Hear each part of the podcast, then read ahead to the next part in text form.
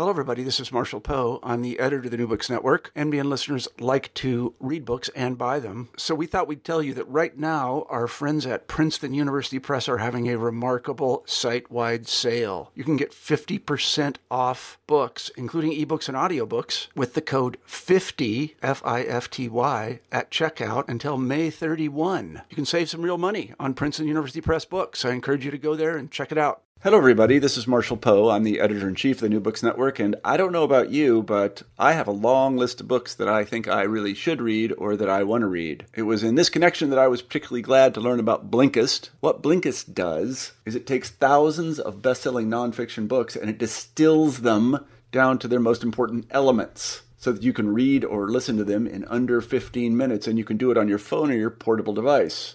I listen to Blinkist while I'm working at my computer, doing the kind of thing that really doesn't involve my brain. The Blinkist library is massive. It has 2,500 titles, and they're always adding new ones. There are a lot of classics, you know, for example, How to Win Friends and Influence People. And there are also a lot of Amazon bestsellers on it. For example, there's a book called The Subtle Art of Not Giving. I, I can't say this on the air, but it's a word that starts with F. And then there are a lot of history books that I think that you, as listeners to New Books in History, would be very interested in. For example, there's David Christian's, I'm a big David Christian fan, Origin Story, A Big History of Everything. Daniel Ellsberg, you know who Daniel Ellsberg is. He wrote a book called The Doomsday Machine Confessions of a Nuclear War Planner, which is fascinating. I listened to that on Blinkist. And then there are a lot of biographies. I really like listening to biographies on Blinkist. Alexander the Great by Philip Freeman, Genghis Khan by Jack Weatherford, Leonardo da Vinci by Walter Isaacson, Right now, for a limited time, Blinkist has a special offer just for the NBN audience. If you go to blinkist.com slash new books, you can start a free seven day trial. That's Blinkist, spelled B L I N K I S T. Blinkist.com slash new books to start a free seven day trial. You can cancel anytime.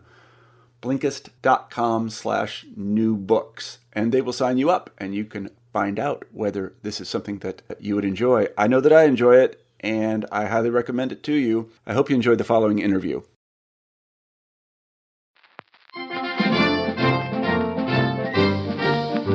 Welcome to New Books in Politics, podcast from the New Books Network. I'm your host, Bill Scher. Today we are talking about the new book, TR's Last War Theodore Roosevelt, The Great War, and a journey of triumph and tragedy.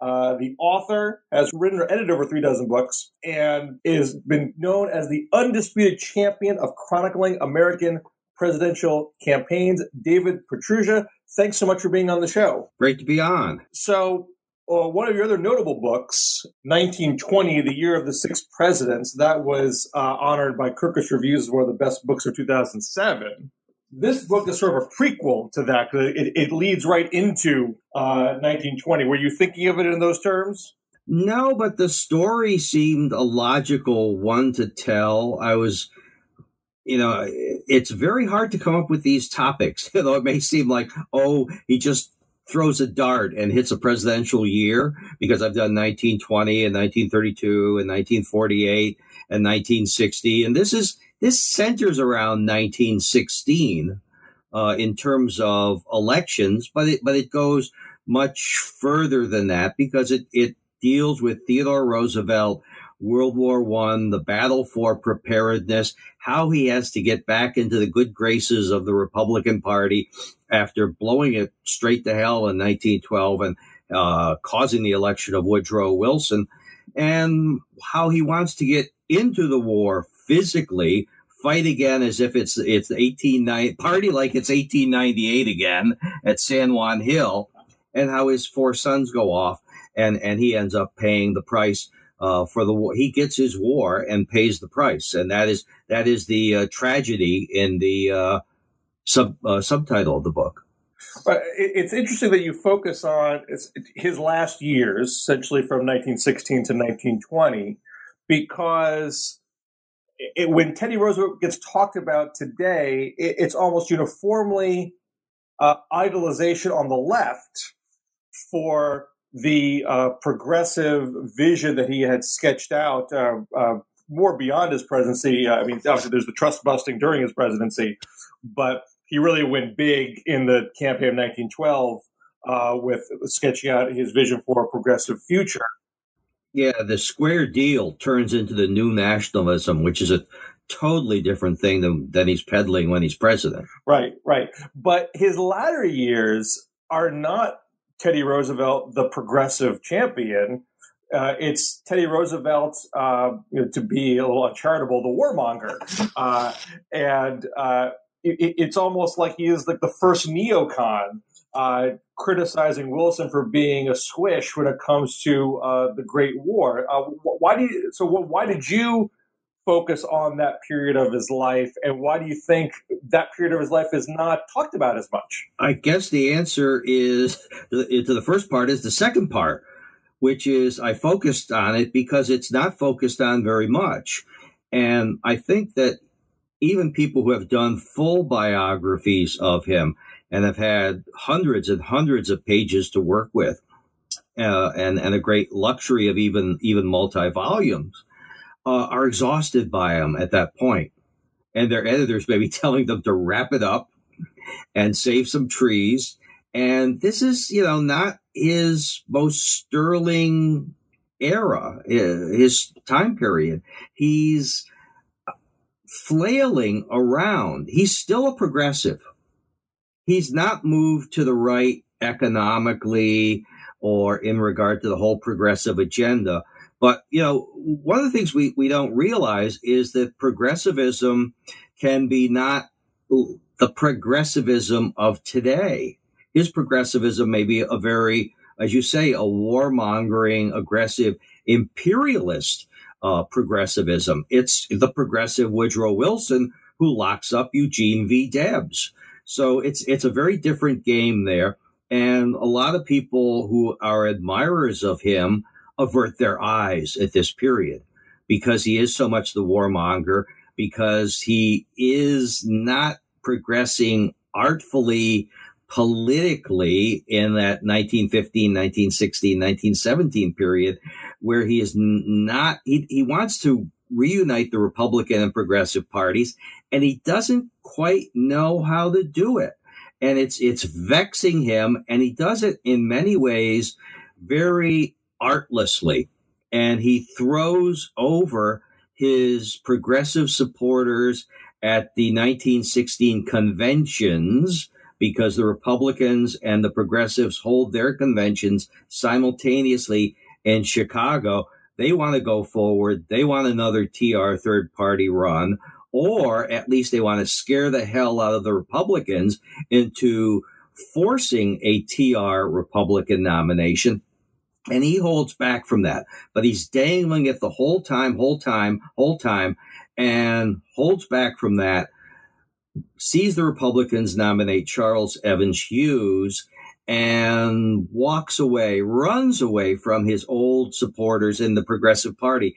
And it's interesting to hear him say, uh, the Republicans have all the crooks and we have all the cranks. He has a very cynical picture of who his supporters are. And when he does do that betrayal at the end of those conventions, you see a very poignant scene where his heartfelt supporters, and it is a cult of personality, are are are ripping their TR buttons off their lapels and just cursing him both under their breath and above their breath as, as a traitor to their their principles.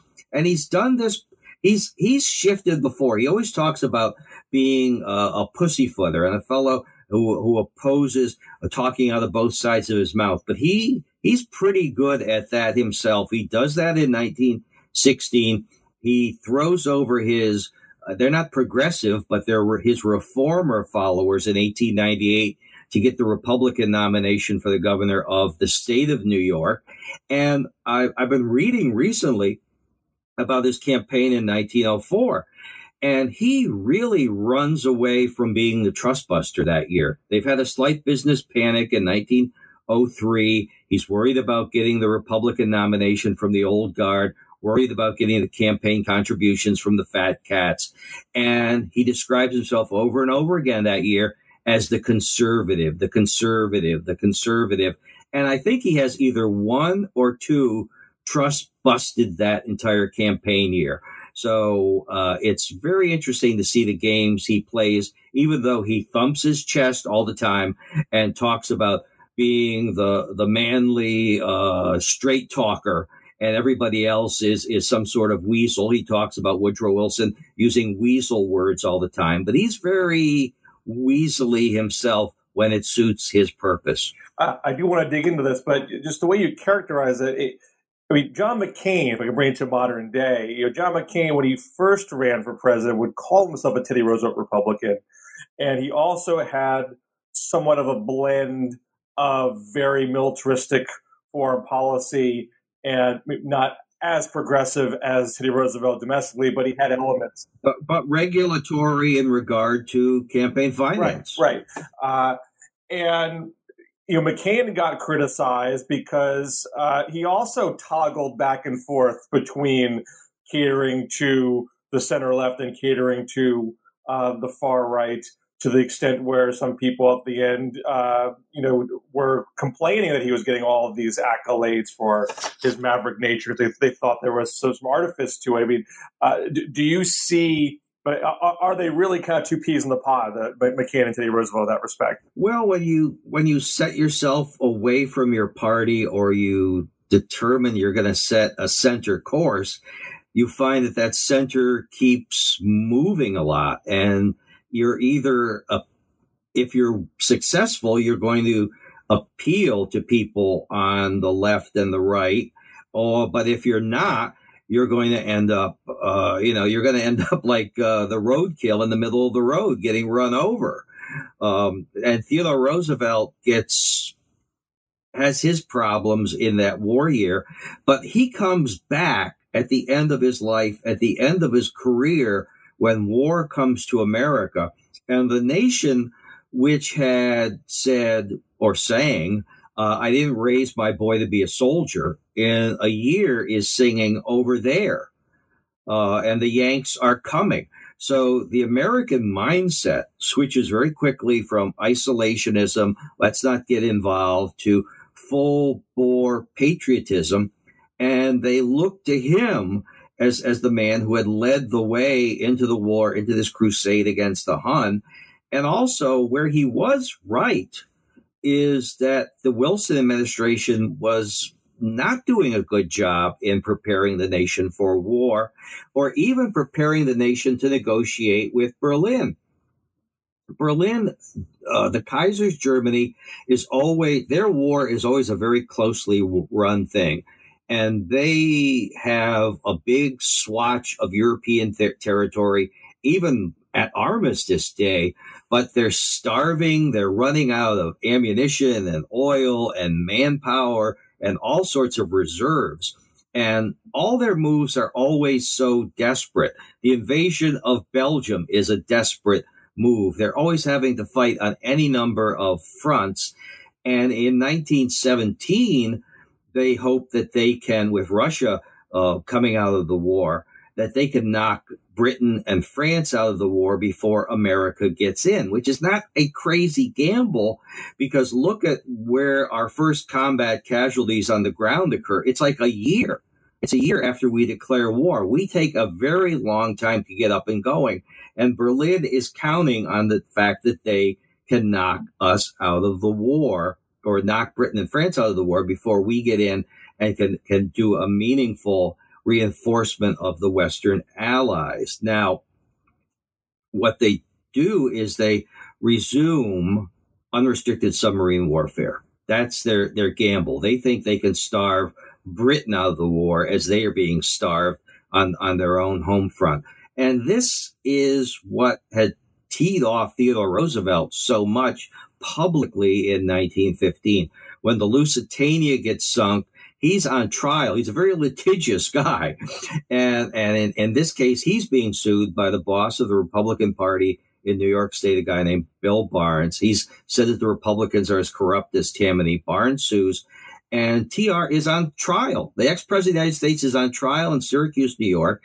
And it's a great it's location, location, location. Uh, and so instead of being holed up on a hilltop in St- Sagamore Hill on Long Island, he's in the middle of a bunch of reporters to begin with. And he can unload on the Kaiser, unload on what he calls piracy on the high seas, on the murder of women and children on a luxury passenger liner, the, the, the death of American citizens on that ship. And he declares war not so much on Germany, although he's ticked off at Germany, but on Woodrow Wilson. And this this is this is the great battle which goes on from there on, where he's he's attack, attack, attack against Woodrow Wilson. Now, getting back to this sort of pussyfooting by Theodore Roosevelt, when the war comes in August 1914, he will write publicly that Germany had to do what it did. And big nations uh, can be justified in pushing small nations around if it suits their, suits their purposes and uh, provides for their survival. So he's he's cool with that publicly, and he even says, "Well, you know, we have to su- support the administration in this policy of neutrality." Which is that's August 1914, and then by May 1915, he's he's thumping the war drums. It's very much akin to what Wilson does with he kept us out of war in November 1916, and then he gets us into war in April 1917. So, yeah, you, you probably have a more uh, harsh assessment of Woodrow Wilson than I do. Uh, but uh, in the first Wilson term, when Wilson's not rushing into war with Germany, uh, and Teddy Roosevelt is pushing Wilson both to, to, to get in uh, and for more preparedness you know, eventually Wilson does get there. Uh, he has the preparedness argument with his uh, isolationist uh, Secretary of State William Jennings Bryan, uh, the great populist. Bryan, you know, eventually quits and then challenges Wilson, you know, on a, on a cross country tour, and Wilson wins that argument. They do the preparedness. my question to you is, um, who should get the lion's share of the credit for getting America on a war footing? Uh, is it Teddy Roosevelt for getting out there first and pounding Wilson in the press uh, and in his own uh, op eds, or is it Wilson for finally going toe to toe with Bryan? Wilson's administration is amazingly confused on this issue. He has a pacifist Bryan as Secretary of State, and Bryan is going to resign because he thinks Wilson is too warlike.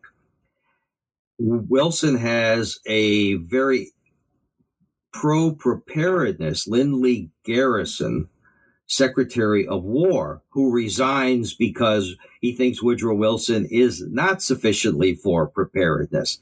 And then he replaces Bryan with an interventionist Secretary of State, Robert Lansing, who is really, really very crazily almost pro British and he replaces the warlike Secretary of War with another pacifist, Newton D. Baker.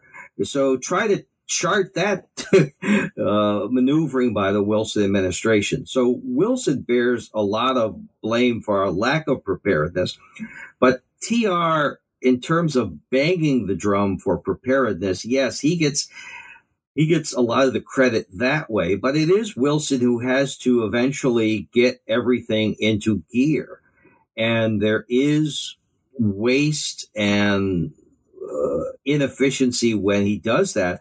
But it is remarkable that, that they go from an 83,000 man army when we get into the war in April 1917 to 3 million men under arms at, at the at the armistice. They they really do uh, transform America from this place where we were drilling with broomsticks, having our recruits drill with broomsticks instead of rifles on Governor's Island in New York Harbor, to having all these men under arms. That having been said, uh, you know, we're flying French airplanes. We're not there. We're this proto uh, arsenal of democracy, which had been supplying the Allies with all sorts of, of raw materials, where almost uh, a colonial extractive uh, economy in that way, although we were supplying a lot of munitions, for example, to the British uh, and, and to the French.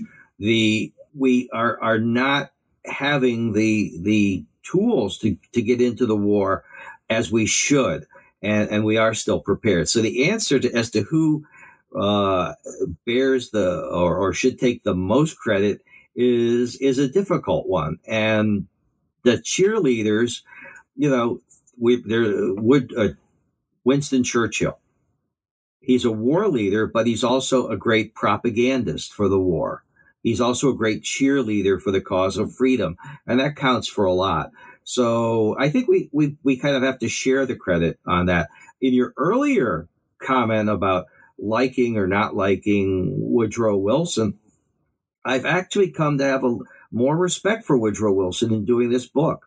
He's for a guy who has a reputation for being so thin-skinned and prickly the restraint with which he handles uh, Theodore Roosevelt's attacks, public attacks, is really quite remarkable. He knows uh, that a president should not always punch down on people, even though it's tough to see uh, Theodore Roosevelt as being down from anyone. But uh, he knows that he's he's not going to get into a fight. He's not going to get into uh, into the gutter with that guy as Theodore Roosevelt or as uh, Dwight Eisenhower said of Joe McCarthy, uh, he's going to just let TR's w- words uh, land like like duds in front of him, and he's just going to stare over TR's head very very calmly, and and that works. TR in the 1916 election becomes one of the big issues. And a lot of the people who don't want to get into the war are going to say if you elect Charles Evans Hughes, it's going to be Theodore Roosevelt pulling the strings, and we're going to have a war. And the American people do not particularly want to have a war at that point.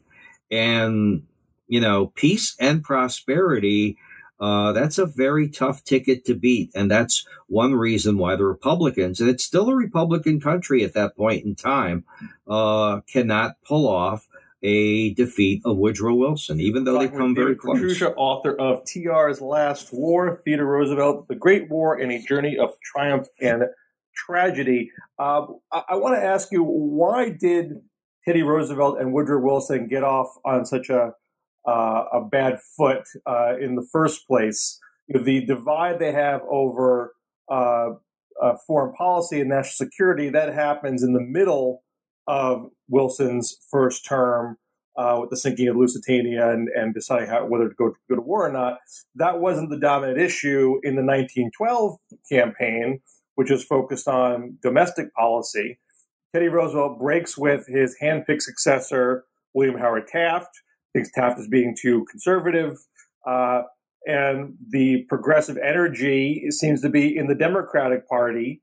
Uh, why doesn't Roosevelt simply say, let's vote for the Democrats. Um, the Republican Party has gone astray. Why does he look at Wilson as an uh, insufficient uh, uh, flag carrier for the per, for the progressive movement? Well, actually, TR and Wilson do get along at first.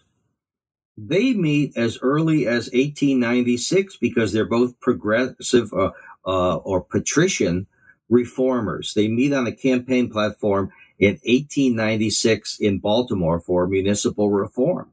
And one of the amazing little factoids I found out was that when TR becomes president in 1901 on the death of McKinley, when he rushes to Buffalo to take the oath of office, one of the first people he sees is Woodrow Wilson, who is then a professor at Princeton and is coming back from a vacation in Canada.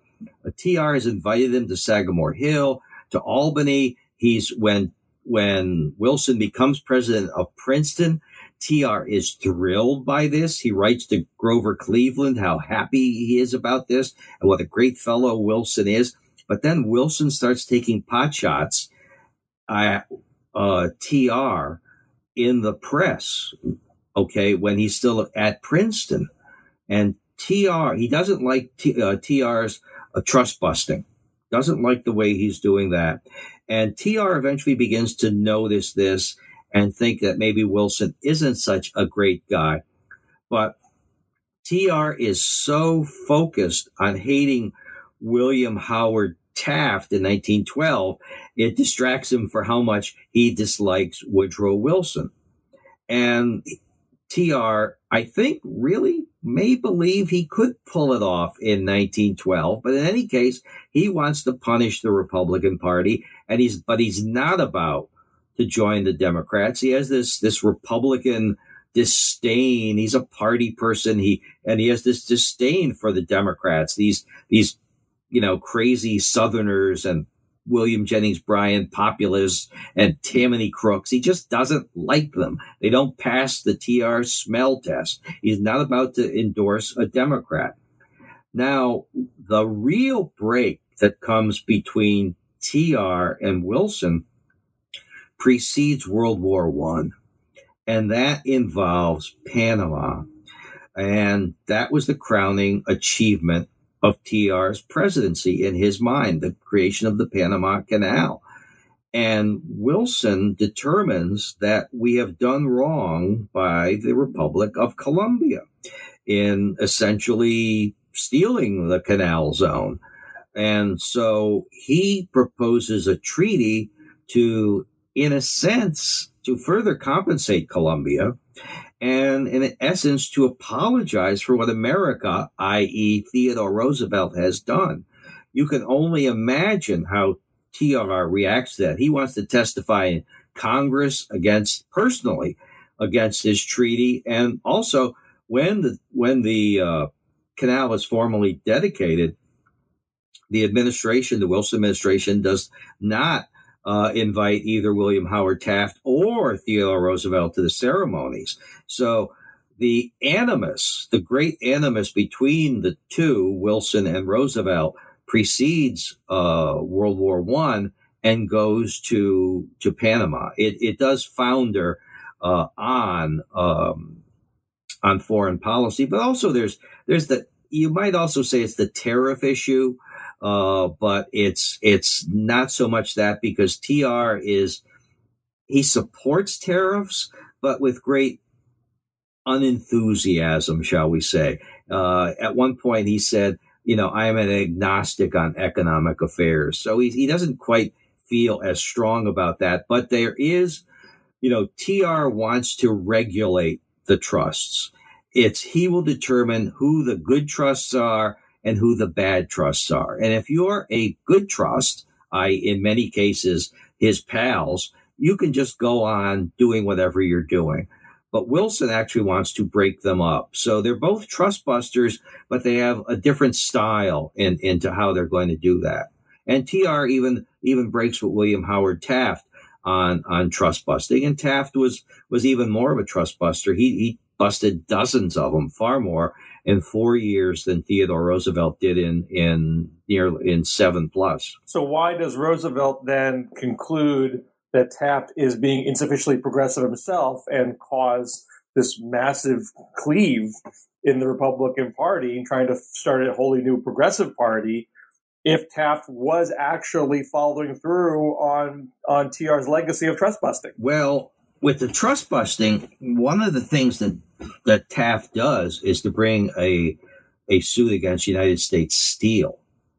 And one of the causes for that is the acquisition of there's a Tennessee Steel and Coal Company or Iron and Coal Company by US Steel, which Roosevelt had let through in 1907. So Roosevelt sees that as a slap on his policies in regard to U.S. Steel and, and Wall Street. There's that. There's the, of course, a conservation and the firing by Taft of Gifford Pinchot, the chief forester of the United States, and which which goes right against TR's conservation policies. And beyond that, or right off the bat, Taft had promised to retain Roosevelt's cabinet. And I think he retains like one guy. And so he, he starts off by breaking a promise right away. Also, in regard to progressivism and the progressive agenda, which in many cases was, was process driven, you want initiatives, you want re- referendum, uh, you want a greater reliance on the primary system. You also have a question of the courts the question of the courts seems to be always with us. And if you're a conservative or a progressive or a liberal, uh, your support for the courts depending on whether your ox is being gored or not and what the composition of the courts are. Back in those days, the courts were highly conservative. And the progressives and Theodore Roosevelt come around to the position that you've got to rein them in. You might want to have recalls of judges or recalls of, of their of their decisions. And William Howard Taft loved being a judge. He had been a judge. He wanted to be a Supreme Court judge. He wanted to be Chief Justice of the United States. He didn't particularly want to be President of the United States. So he loves the judiciary, and Roosevelt is questioning it. And when Roosevelt gives a speech in 1910 in Columbus, Ohio, really slamming the judiciary, that really tears it with Taft and with the old guard of the Republican Party. So there are a lot of, lot of issues going going on there. So to circle back to uh, get to get us from 1912 to 1916, and you touched upon this at the, the beginning of our of our chat. You know, so Teddy Roosevelt, you know, goes right after the Republican Party in 1912, breaks it in two, takes the progressive wings with him, uh, and creates a wholly new party. Uh, and Taft is then the standard bearer for the old guard and for the conservatives.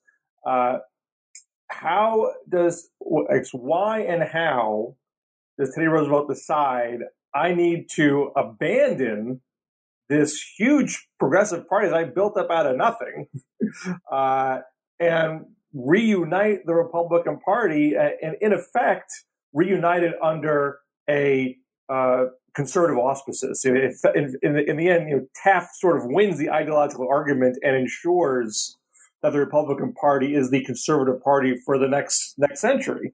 Um, what what propels Teddy Roosevelt to do that? Well, T- TR, as late as the fall of 1918, is is giving a public speech in Maine saying he wants a an almost progressive, a radical party, or uh, to, uh, to be the Republican Party. And so he, he really doesn't change on that. But what convinces him to go back to the Republicans are two things. One is midterms. The midterms of 1914 are horrible for the Republican Party or for the progressives.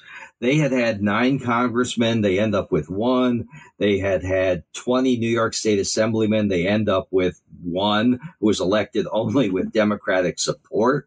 Uh, the, the party collapses. It's, it's one of those things where, you know, most third parties are one man shows you know, Henry Wallace in 48 or George Wallace in 68 or Ross Perot and, and who's running on the ticket, you know, the down ticket aside from them, like nobody's, if anybody. And with Roosevelt's case, he really has a lot of, of big name people running for governor or senator. And, and particularly in 1914, and they all tank.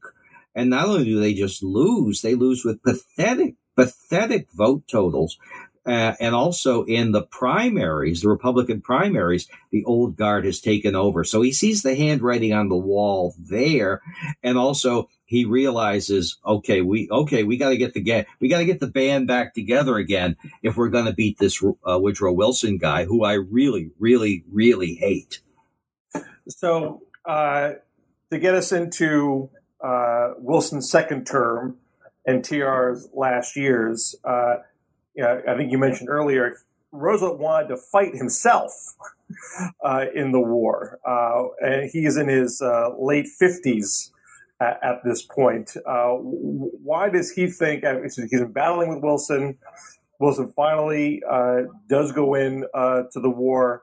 why does Roosevelt think that his the best use of his platform is to actually go in the trenches and fight himself? And why doesn't Wilson take him up on that offer?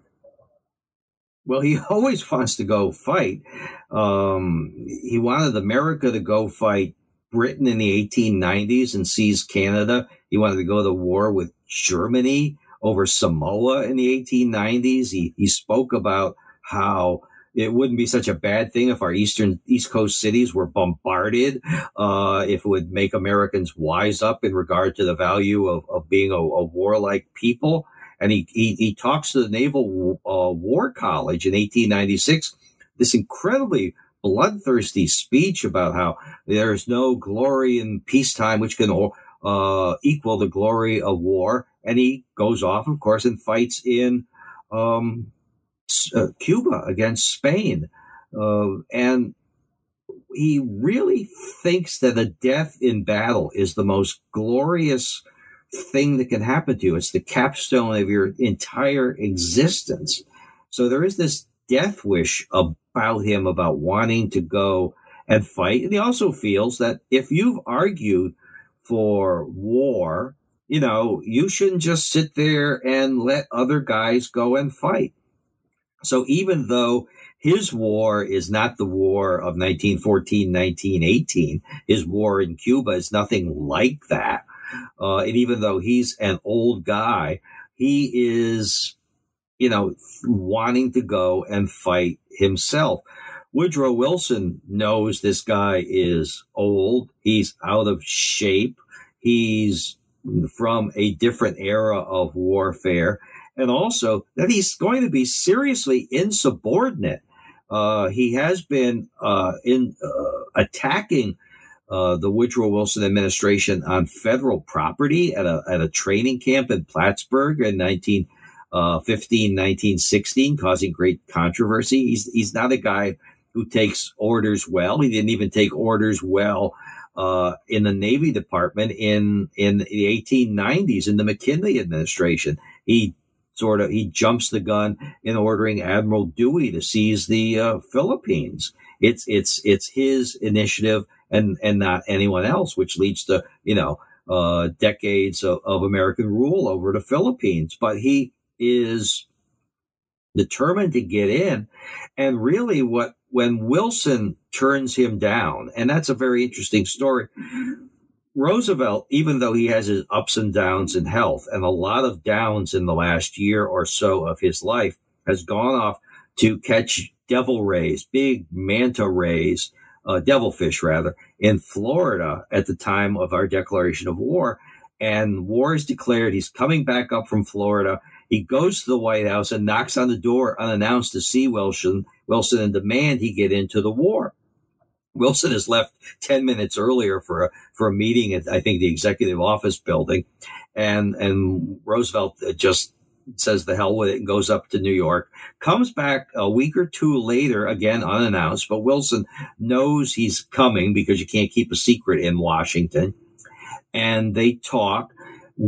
Roosevelt thinks if anyone else had said what Wilson says to me, I think I'm going into the war but I don't trust Wilson. And he's right on that because Wilson has not given him a straight answer and is going to forcefully say, no, no, this guy's not going in. He is somewhat charmed, but again, weasel words. Uh, his secretary, Wilson's secretary, says, So what did you think of Theodore Roosevelt? He says, you know, he's such a charming big boy. I can I can see why his admirers think he's so charming. Now he didn't say he didn't he didn't say he thought he was he thought Wilson thought that Roosevelt was so charming, but he could see how he charmed others. And Roosevelt had drawn up these amazing detailed plans of of these thousands of overage volunteers, people past draft age who would not be affected by the draft, who would volunteer to fight in, in his regiments.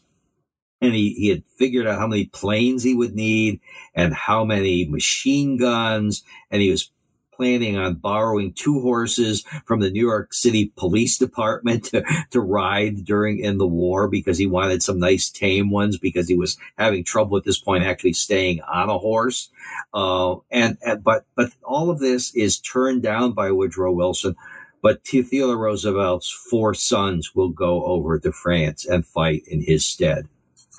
So, what happens when, at the end of the war, uh, Wilson has Germany on the run, but doesn't you know, break its back, uh, accepts uh, a, a truce offer and decides to push on for the League of Nations. Uh, I, I, believe early on, Teddy Roosevelt had some inkling of being for a League of Nations, um, but he doesn't necessarily like the way Wilson wants to go about it. Correct? Yeah. Again, again, Roosevelt inconsistency. One of the things he attacks Bryan and Wilson for early on is for negotiating a whole bunch of arbitration treaties with foreign foreign powers, and he regards these as worthless. He had tried the same thing when he was in in office and didn't actually get them through Congress. Now he had advocated something like a League of Nations. But what does that mean? Is it like an armed another armed alliance. Um, when he is in the hospital in 1918, November, December 1918, in New York City, he meets with Henry Cabot Lodge for a couple days. This is the senator from and plot, who is Wilson. That's right. Who, who is the great, he, who is the great opponent of the League of Nations. And these guys have known each other and really liked each other from the 1890s. Very few people like Henry Cabot Lodge. Very few people can personally stand him, but Theodore Roosevelt really, really likes him, and they are they are plotting together in in Roosevelt's hospital room to defeat the League of Nations. He says, for a guy, or Roosevelt says, um, and and and now he had said we should, you know, stand by, we should not stand by Belgium. Then we should stand by Belgium. And this was an outrage. And then in 1918, he's saying we shouldn't be part of any league which is going to go to war to protect the Czechos from the Slovaks. Okay. So he's, he's all over the lot at this point, but he knows one thing. If Woodrow Wilson is for something, he's against it.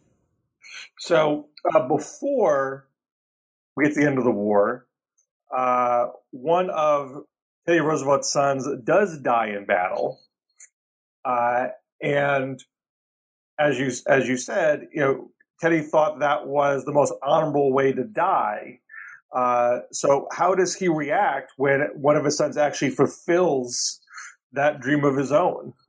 Well, the, the four sons went over. Ted Jr., uh, who was wounded and gassed, uh, Archie, who was wounded very seriously, Kermit, who goes and fights with the British army in Mesopotamia. He, he meets Lawrence of Arabia along the way. And the youngest son, who is Quentin, who is, uh, when the war starts, a 20 year old sophomore and um, Harvard. Quentin really shouldn't be in the army, uh, shouldn't be in military service. He has the bad eyesight of his father. He's also uh, wrecked his back on an expedition to the Grand Canyon when a pack horse falls on top of him. Um, but he goes in to become an aviator. He's very mechanically inclined. He's probably the guy with the most promise of all the sons of carrying on TR's um, legacy and and into politics and all that. But he, he loves aviation, becomes a, a pilot, and a pilot in World War One is almost akin to being a kamikaze pilot in World War II because the life expectancy, I've seen it rated uh, from when you go into the air, either eight days or 11 days at the training camp where uh, Kermit was helping train pilots for a year in France. They were losing a, a pilot a week in training, not to the Germans, in, in training. Uh, so it's a, it's a very dangerous thing. He dies on his second combat mission uh, July 14th, Bastille Day, 1918. And how TR reacts is, first of all, with the old stiff upper lip.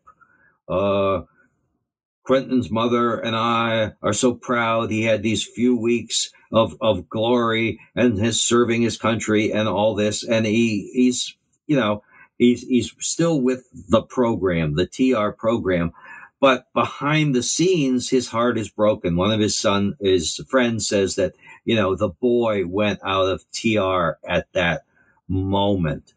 And he is quite sad. And he writes to a woman, and I don't even know who this woman was, but who somehow had met uh, Quentin Roosevelt. And he says, It is a very terrible thing to pay the price of your son's death for, for a policy you have advocated and and so I think behind the facade not the facade of patriotism, not a facade, but the the screen of patriotism, shall we say, is is is the heartbreak of a of a grieving father. Now, uh, I, I want to end by talking about this this major controversy with your book, um, but f- which revolves around Teddy's death. Uh, and in the Edmund Morris uh, trilogy of Teddy Roosevelt, Effrey goes through the the medical records uh, and and re-examining it through modern eyes and consult the, the technical details, he ends by saying that perhaps Teddy died of a broken heart because of uh, the death of his son. And uh, what you say doesn't necessarily conflict with that, uh, but you raise a possibility uh, that you uh, were partly informed by Edward Morris's notes. Right. But it was actually not Edward Morris's book, right? It's in the book, but yes, but the, the, the notes I think are deposited at Harvard, and and you can you could you can read read them. Uh, they're not what was deposited wasn't all that extensive, uh, but there's also footnotes or the end notes where where this is referenced, and what we're referring to is morphine.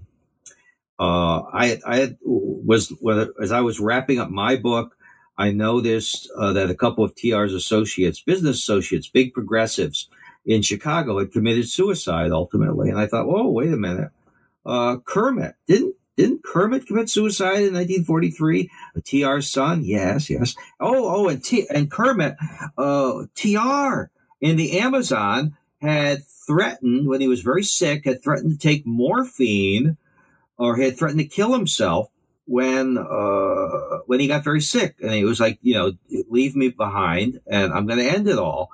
And Kermit says, "Oh no, no, we're taking your your carcass out one way or the other." And so it'll be a lot easier if you're ambulatory and, and that snaps TR out of it. And how is he going to do that? By taking morphine, he carried a, a vial like, uh, of, of morphine with him, liquid, to take an overdose with him on uh, these little jaunts. So he always had suicide in mind if things got rough for him. And I thought, oh, suicide or morphine, because he was injected with morphine that night. Now, he's very depressed. We talk about the death of his son. He's very, very sick. We've, we really haven't touched on that. But for the last year of his life, he's in the hospital for like two and a half months. He can't even sign his name at that point. It's after Christmas. It's, it's the, the family, the house has emptied out. He might have to spend the rest of his life in a wheelchair uh, he is racked with physical pain. Uh, it's so bad, and this is no joke that someone has stolen his dog, even though he's been when he was in the hospital. So things are not wonderful for him. And he has administered this morphine. And if there was to be an autopsy or some sort of question, morphine would be in his system. It would be explained. And the morphine was uh, administered by a nurse on doctor's orders to help kill this incredible pain he was he was suffering. He was not able to see a lot of people he would have seen that day. He was in such a, such a bad shape. Did he take the rest of that morphine later and overdose from it? And the Morris notes, which draw on some advice uh, or, or opinion from modern day physicians, say that the symptoms of his death, the, the breathing, the heavy breathing, labored, is consistent not so much with uh, with uh, the embolism which he was diagnosed with or uh, as his death at the time, but by a morphine overdose. So the question is, and if if you wish to come to the conclusion that TR committed suicide, fine. If you wish to oppose that, fine. If you wish to come to no conclusion, fine. I come to no conclusion.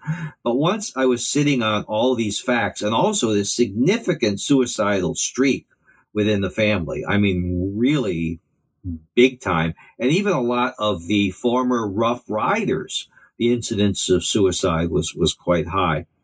Um, you know, I, I felt it wrong to withhold this information, which came in such a great rush and almost so easily at the very end of my writing the book. And if it causes people to recoil from the book, well, so be it. But I thought it unfair to the readers and to history um, to withhold that information.